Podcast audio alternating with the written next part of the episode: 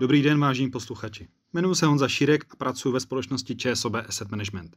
Vítejte u dnešního podcastu, kde se společně s mým dnešním hostem zaměříme na sociálně odpovědné investování. Se zaměřením na konkrétně naše modré zlato neboli na vodu. Předem bych chtěl poděkovat eh, mému hostu Míše Toprcerové, analytičce ve společnosti ČSOB Asset Management. Míšo, díky moc za přijetí a za tvůj čas. Já děkuji za pozvání.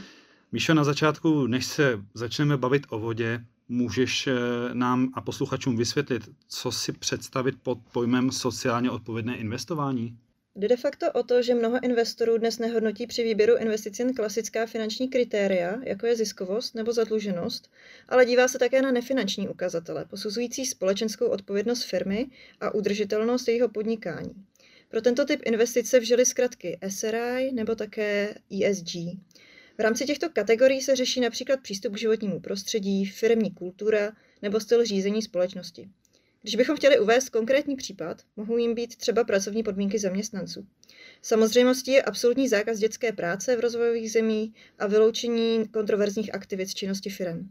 Právě tato kritéria SRI nebo ESG ale aplikujeme už určitou dobu i na naše konvenční fondy. Děkuji za úvodní informace a pojďme se nyní zaměřit na téma vody, konkrétně potom také i fondu ČSOB vodního bohatství. Proč je pro nás toto téma tak důležité? S růstem světové populace i životní úrovně se bude poptávka po pitné vodě jen a jen zvyšovat. Zásoby vody přitom klesají vlivem klimatických změn, znečištění nebo i špatné infrastruktury. V roce 2050 nás bude kolem 10 miliard, takže nedostatek pitné vody hrozí polovině lidstva. A jakým způsobem můžeme investovat do této oblasti? V našem fondu jsou zastoupeny firmy, které budují vodohospodářskou infrastrukturu. V západních státech je poměrně zastaralá a rozvíjející se země nestíhají kapacitně pokrýt rostoucí požadavky svých ekonomik.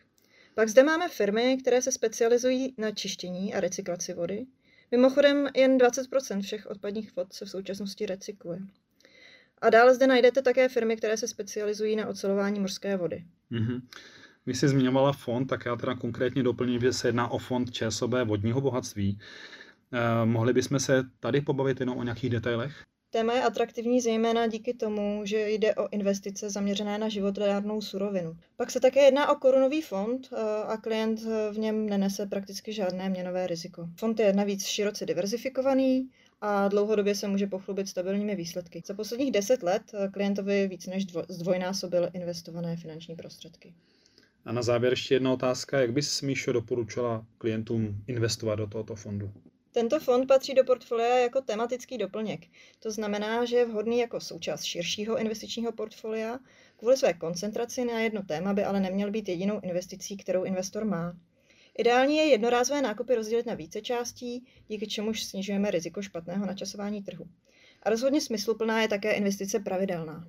Míšo, moc děkuji za tyto informace, které se týkaly vody a obecně možností, jak investovat do této oblasti a přeji tobě i posluchačům hezký den. Taky hezký den.